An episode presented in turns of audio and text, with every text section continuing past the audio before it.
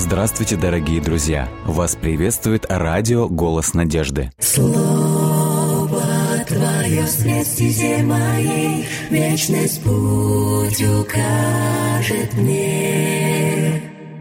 Слово Твое свет стезе моей, Вечность путь укажет мне. Буду помнить я любовь Твою всегда, Мне каждый миг с Тобой дорог. Веди своей рукой в небесный град святой, И будь со мной Ты до конца.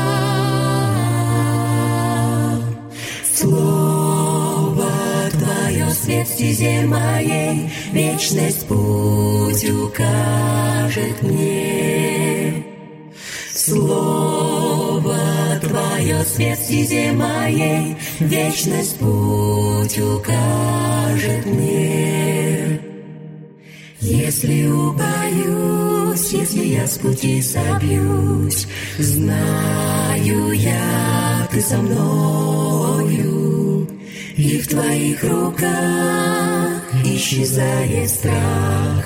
Будь со мной Ты до конца, до конца. Слово Твое свет стезе моей, Вечность путь укажет мне.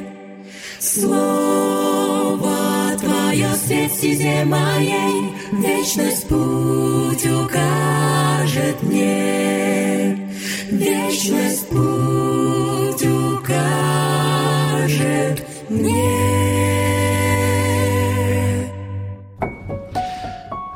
Продолжаем наш эфир. Сегодня мы читаем уже 49 главу книги «Псалтирь».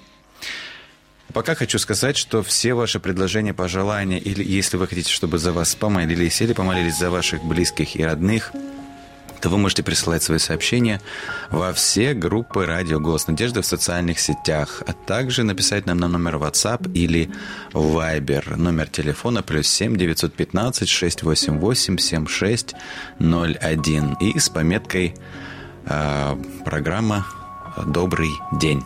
Итак, мы приступаем к 49 главе.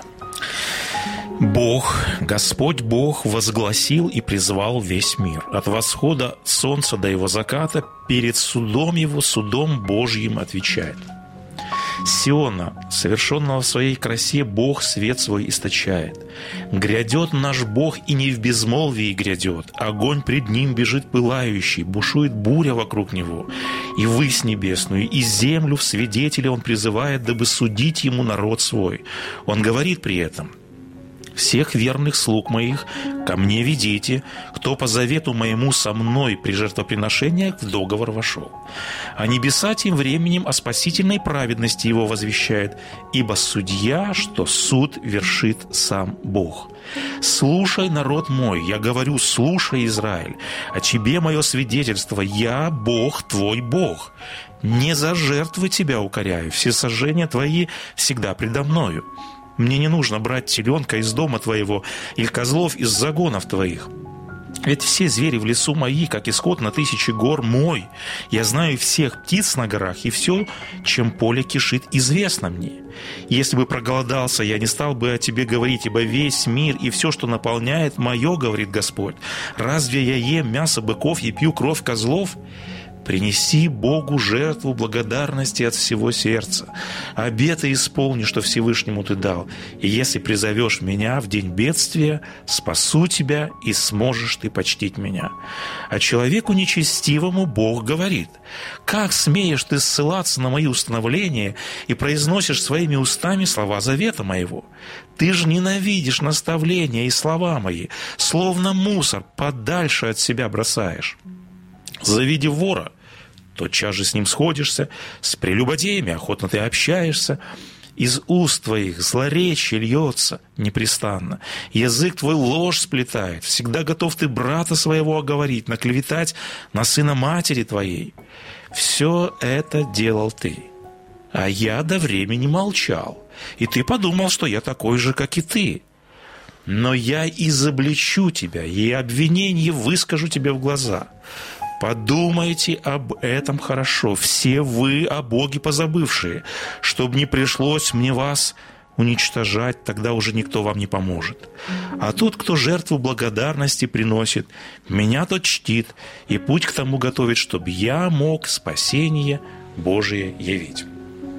Да, очень хороший Я стих, на думаю, самом что деле, сразу из этого текста мы вычленяем главную тему этого псалма, с каких слов начинается данный псалом.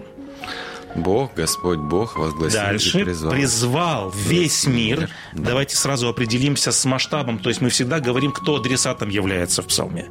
В этом случае Господь обращается к кому? Ко всему миру. Весь мир Господь возгласил, Господь призывает весь мир. И дальше сказано, перед судом его, судом Божьим Отвечать. отвечай. Вот главная тема псалма. То есть Господь, Бог призывает весь мир явиться пред Ним на Его суд. То есть мы видим, что этот псалом составлен по модели судебного разбирательства Бога. И поэтому вот мы сейчас вот, собственно говоря, будем заниматься в наших размышлениях, сколько у нас есть немного времени, вот этими всеми судебными вопросами. Давайте вот прямо по тексту пойдем дальше кто на этом суде предстает, и вернее, Господь Бог, сам Господь Бог на этом суде предстает как кто? Шестой текст. Вот если у тебя текст перед глазами, э, что мы читаем в шестом тексте? Ибо судья, что суд вершит, сам Бог. Сам Бог. Вот текст однозначно говорит, Бог выступает как праведный судья. Да. Давайте посмотрим, как это часто делает псалмопевец. Он всегда, как это в литературе мудрости, в общем-то, и принято, всегда какую-то идею обрамляет в образах. И далее мы находим образ, с которым связывается идея суда, третий текст. «Грядет наш Бог, и не в безмолвии грядет». Суд не связан всегда с чем-то таким вот безмолвным. Ну да. И дальше рисуется образ. Если грядет суд Божий, то с каким образом он ассоциируется? Огонь и бушует буря. Огонь и буря. Вот такие две стихии ассоциируются с судом Бога. Бог является в огне, Бог является в бу- буре, чтобы призвать весь мир к своему суду. Здесь вопрос, э, для чего вообще использует псалмопевец образы? Ну, чтобы этот... э, Притчи, образы всегда призваны Да-да-да. какую роль сыграть? В плане того, что мне кажется, чтобы, во-первых, людям было наглядно. Это Наглядно. раз. А еще, если вот уже образы, то они немножко, скажем так, придают красок, потому что есть такая сухая информация, а и тут еще краски, и так немножко тебя, так сказать, приводит в чувство. Да, греческое так. мышление – это мышление такое больше на формулировка связанное. То есть мы называем это абстрактным мышлением. Еврейское мышление, По-другому. оно образное, потому что оно – это педагогический метод. Это помогает нагляднее представить ту или иную идею. И вот вопрос, почему в подобном образе, в образе огни и бури, Господь представляет суд Божий? Почему именно в этих образах?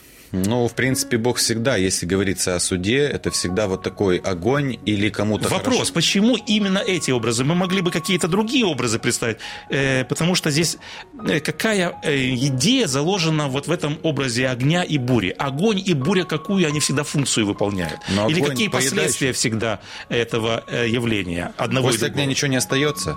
Вот. И, в принципе, после бури, наверное, то же самое. Совершенно. Это всепоглощающая стихия, после которой ничего не остается. Поэтому основная идея суда перед судом Божьим никто Не устоять устоит. не может. Да. Почему никто не может устоять? Потому что псалмопевец, если вы помните, неоднократно говорит этот тезис, и его этот тезис цитирует потом уже апостол Павел в третьей главе послания к римлянам, псалмопевец неоднократно говорит, все согрешили, нет праведного ни одного, а поэтому открывается праведный суд Божий на нечестие и неправду человеков. То есть абсолютно каждый человек перед этим гневом Бога не может устоять. Поэтому суд Божий – это всегда явление, перед которым никто не может устоять. Да. Еще один элемент. Никакой суд не обходится без кого? Без свидетелей. Без свидетелей. Кто свидетель на этом божественном суде? Четвертый текст. Да, там тоже вот те, кто вошли с ним в завет, его, Это, подожди, Да. это дальше. Мы Да. сейчас, это не свидетели, это обвиняемые. Мы его народ позже. тогда. Нет, четвертый текст. «И вы с небесную и землю Ну. в свидетели он призывает». А, то есть сначала, я, да. Совершенно верно. Да, да, да, Дабы да, да. судить ему народ свой. Уже это, э, народ его это обвиняемый. Это обвиняемый, да, То да, есть да. на суде всегда есть судья, всегда есть э, адвокаты, всегда есть свидетели, и всегда да. есть те, кому иск предъявляется. Поэтому да. мы чуть позже об этом скажем. И вот об этом Господь, помните, говорит в книге Второзакония. Помните, там так сказано, «Во свидетели пред вами призываю небо и землю». Об этом говорит и псалмопевец. «И вы с небесную, и землю свидетели он призывает». Ну, как ты понимаешь, образ. поясни вот эти моменты. Небо и земля предстают на этом суде как свидетели. Честно, для меня это тоже всегда было непонятно, потому что Бог всегда призывает э, тех, кто может что-то сказать. Совершенно верно. Не что небо. он подразумевает под небом и землей в таком смысле? Бездушные силы природы или что подразумевается в данном случае? Вот на самом деле мне это сложно тоже. Небо и земля, мне видится, здесь они представляются, как бы вот персонифицируют вот это понятие. Мне видится небожители и жители земли. Небожители. Да, получается, те, кто... Совершенно ты верно подметил. То есть безмолвные силы природы, они не могут выступать как свидетели. Это, это неодушевленная природа. Поэтому, Хотя, скорее всего, да. здесь идет речь, намек о небожителях. Или, вернее, мы можем говорить об ангелах, о херувимах, о серафимах. Я бы сказал, что земные обитатели, они тоже очень многое могут засвидетельствовать на, на да. этом небесном суде. Хотя есть, если вот вспомнить случай с Каином, когда он убил угу. брата своего, Бог сказал, что земля которая впитала кровь угу. твоего брата, она, она вопиет. Совершенно верно. Что, казалось бы, типа, нет никого, никаких свидетелей. Да. Вот земля, которая впитала... Люди, которые видели, люди, которые были свидетелями, они также предстают на суд. Все небожители, которые с неба взирали. Мы являемся ареной, на которую смотрят. И поэтому с неба все видно. Поэтому Господь призывает во свидетели неба и земли. И вот мы теперь подошли к моменту, кто подсудимый, кто ответчик на данном суде, кому иск предъявляется. И вот пятый текст. Да, это уже... «Всех верных слуг моих ко мне ведите». И вот очень важный момент. «Кто по завету моему со мной при жертвоприношении в договор вошел». Угу. Здесь конкретное указание, что на, Бо... на суд Бог призывает язычников, нечестивых, которые Бога не знают, которые завета не заключали с Ним. Кого Бог в данном случае призывает на суд? То есть здесь очень конкретная специфика. Да. Кто, с кем Бог судится в данном случае? А, не, ну тут, я, мне кажется, вот пятый стих это все-таки подтверждение неба и земли, что вот он дальше поясняет, всех верных слуг моих на земле, вот он позвал, а тем временем небеса, а спасительный его То есть вот эта мысль, мне кажется, дальше подтверждается. А иск он, естественно, приводит тем, кто его не слушает. Ну, смотри, четвертый текст. «И вы с небесную, и землю свидетелем призывает, дабы конкретно судить, говорит, судить народ свой. свой. Поэтому здесь уже несколько Но, моментов указывают, что быть, да, в тоже. данном случае Господь судится со своим народом, в который он вошел в завет и э, с а. которым у него есть договор. То есть здесь конкретное указание на то, что вот подсудимые это те, с которыми он вошел, то есть это люди суда. Суд должен начаться с Дома Божия, как говорит апостол Петр уже в этом mm-hmm. случае. И вот вопрос, какой иск, какую претензию праведный судья представляет своему народу? Ну, тут и дальше. вот далее судебная речь, восьмой текст. Не за жертвы тебя укоряю. Видите, опять же пояснение, да. что это суд все-таки с его народом. Он говорит, все сожжения твои всегда предо мной. И 14 текст. Смотрите, какая главная претензия. Исполни обеты, что Всевышнему тут дал. Ты дал. Да. Какая здесь проблема? Какие обеты, какие обещания угу. народ дал Богу? Но я помню, когда они были вот, в, в, пока вышли из Египта и шли, они говорят, эти законы твои исполним и обеты, то есть все. все. Были даны условия завета, был да. дан закон, Бог со своей стороны, заключая завет, говорит, я всегда клянусь и обещаю быть верным тебе. А ты в ответ? А ты со своей стороны быть верным. дай мне обещание быть верным тебе. Он дал конкретные уставы и указания, которые э, народ должен выполнять, и, соответственно, тем самым выражать верность Богу. И Господь говорит, ты не выполнил обещание. Мы с тобой вошли в договор, да. мы с тобой заключили завет. Я ты мне обещал верен. быть верным, ты не выполнил обещание, завет нарушен. И вот смотрите, на что Господь сетует. Вы приносите жертвы, Господь говорит, вы просто выполняете бездумно мертвые ритуалы, да. И он, помните, в первой главе Исаия говорит, зачем мне мертвая обрядовость? Зачем мне ваши жертвы? Ваши руки, помнишь, он дальше говорит, полны крови. крови. Да, да. И вот эту же идею дальше перечисляет э, псалмопевец. Э, смотрите, это, э, значит, текст какой, 17 «Как смеешь ты ссылаться на мои установления, произносишь своими устами слова завета?» И 17 текст. «Ты же ненавидишь наставления мои. Ты ненавидишь слова». И смотрите, какой образ использует. «Словно мусор подальше от себя бросаешь. Да, да, да. На что жалуется Бог? его слово, его заповеди, его законы, его уста, к сожалению, стали чем? Мусором. Это такое образное выражение, которое передает что? Неуважение, Да. непочтение, непослушание. Э, смотрите, это отношение к Богу, первая часть диколога. А теперь Господь оценивает уже отношение к ближнему. Господь говорит, вот так ты относишься ко мне, к моим словам, к моим уставам, к моим законам. А дальше Господь переходит ко второй части диколога и говорит, а как ты относишься к ближним? Давайте посмотрим. И вот 18 текст. «Завидев вора, Ты сходишься с ним. Да. С прелюбодеем охотно общаешься. Из уст твоих злоречие льется, язык твой ложь сплетает. Всегда готов ты брата своего оговорить, наклеветать на сына матери своей. И в конечном итоге Бог говорит на это, 21 текст. Все это делал ты, А я до времени я до молчал. времени молчал. И ты думал, что я такой же, как и ты. Вот интересный такой Вот это вот да, И вот есть, знаете, как один автор сказал, когда он комментирует эти слова, он говорит, э, как бы народ рисует карикатуру на Бога. То есть какую карикатуру Израиль рисует на Бога. То есть Израиль представляет себе как-то Бога. Израиль думает, что Бог будет также закрывать глаза, Бог будет так же молчать, как он закрывает глаза на грех. То есть, да, на грех. То есть Израиль закрывает глаза на грех и думает, ну и Бог будет закрывать глаза на грех. Господь говорит, так не будет. Говорит, я до времени молчал, но я не такой, как ты. Я не буду закрывать глаза на грех и не буду закрывать уста на грех. И вот здесь первый вопрос. Почему, как сказано, Бог молчал до времени. Почему не сразу обличал? Почему ждал? Почему не сразу реагировал? Вот грех совершил, вот сразу и отреагировал. Ну, тут, конечно, есть очень такая хорошая оговорка. Бог дает человеку свободу выбора. И если бы Бог не давал на это право, чтобы человек что-то делал, то тогда не было бы этой свободы, которую он очень ценит. Потому что единственный, наверное, Бог, который ценит именно вот именно этой свободой выбора. Потому что когда был Адам и Ева, убийство Каина и уби- Бог что, не мог сразу взять и предупредить его? Да. Мог, он, и, в принципе, об этом и говорил. Почему какое-то время промедлял? Почему не сразу говорил? А потому что бы получалось, он бы приступил бы этот завет. Завет свободы выбора. Мне кажется так, потому что по-другому я вариантов не вижу. Если, то есть, если ты даешь свободу, тогда мне свобода делать то, что я хочу. Ну, в принципе. А Бог, получается, он в этот момент, ну, Ну да, он это такой момент, молчать. я так понимаю, о чем ты подразумеваешь. Это с одной Может стороны. быть, есть еще один какой-то момент, да, который я не усматриваю. Может быть, еще много, много чего не знаем, поэтому мы реконструкцию делаем, мы предположение делаем. Здесь в тексте не оговаривается этот момент. Написано, да, что Бог до определенного времени молчал, и мне видится, что все-таки Бог... И ты подметил, что Бог дал человеку свободу выбора. Да. А мне все-таки видится, что Бог дал человеку еще и какую-то ответственность, дал еще какую-то совесть.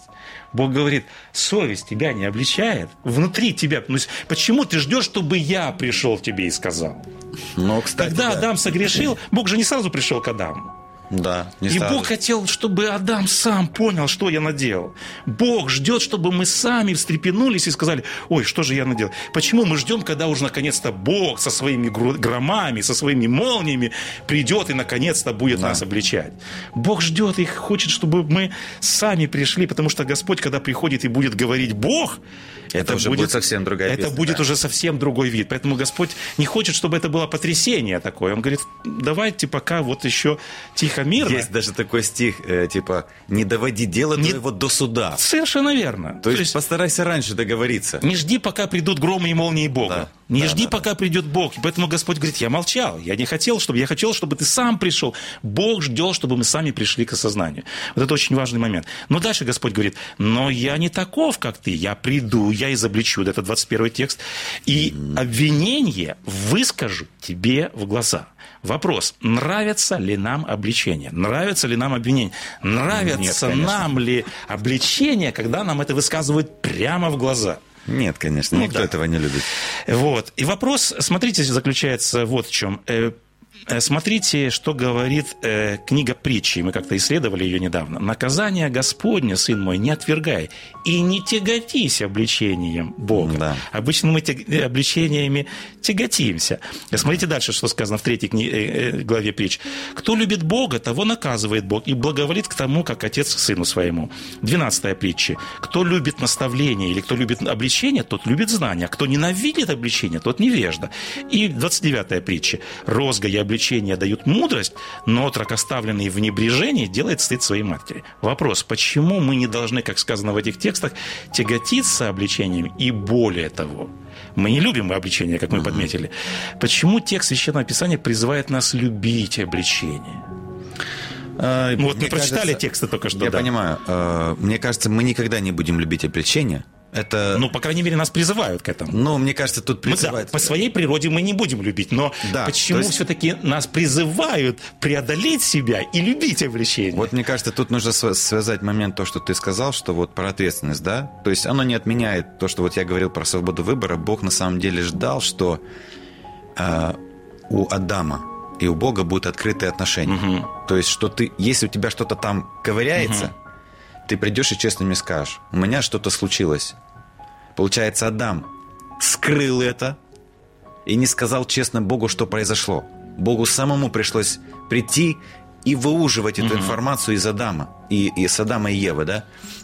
И мне кажется, здесь тот же самый момент, что, э, я повторяюсь, мы никогда не будем любить обличение. По-человечески, По-человечески, да, зрения, по нашей что- греховной природе. Да, вот. Но что мы должны любить, вот то, что мне кажется, что в этом призывается, что ты должен любить честно поговорить с Богом.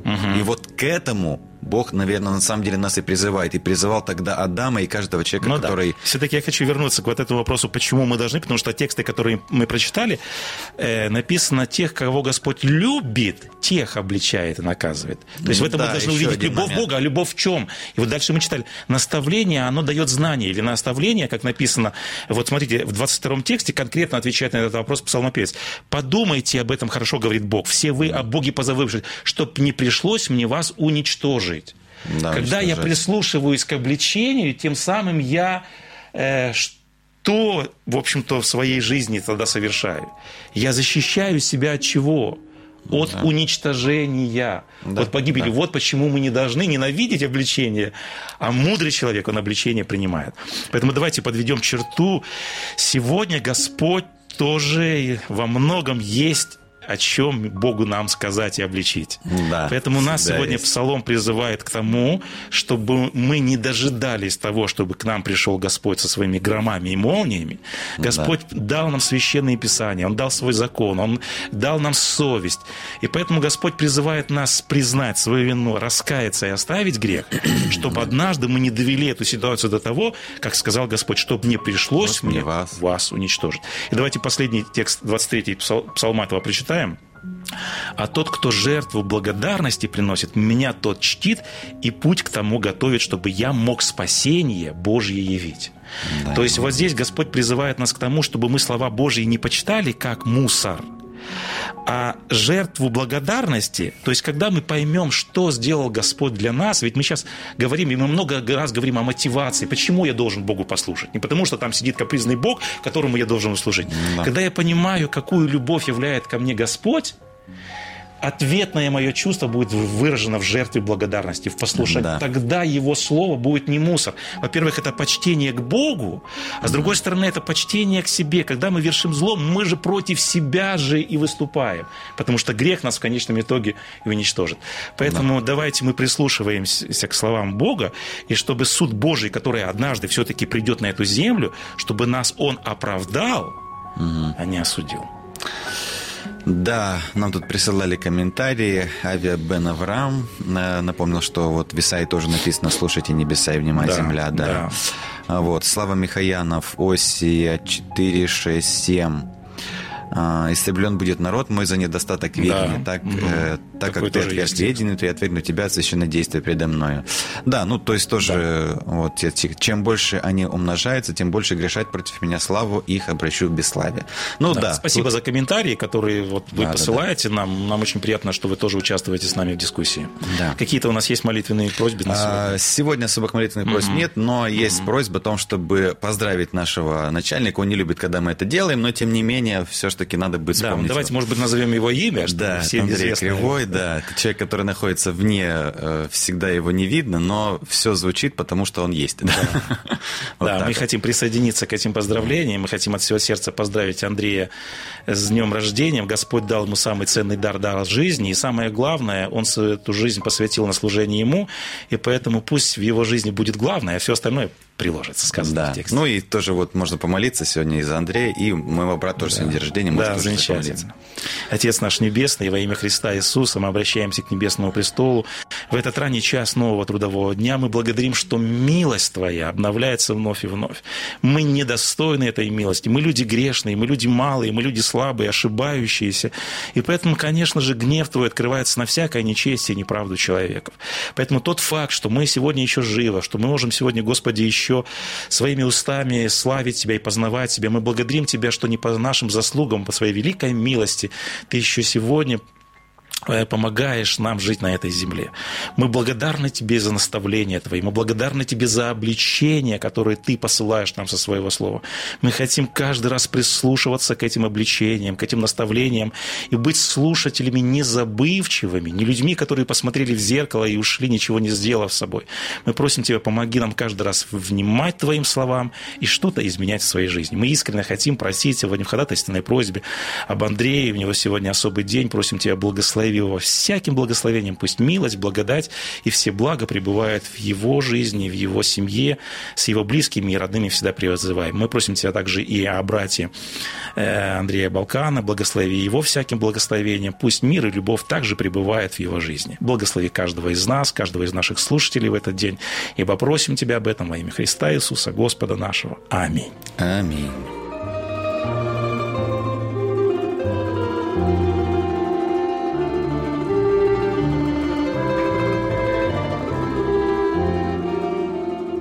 Дорогие друзья, вы можете оставить свои сообщения через WhatsApp и Viber по номеру плюс 7 915 688 7601 или позвонить нам на бесплатную линию, которая работает на территории Российской Федерации. Номер 8 800 100 ровно 1844.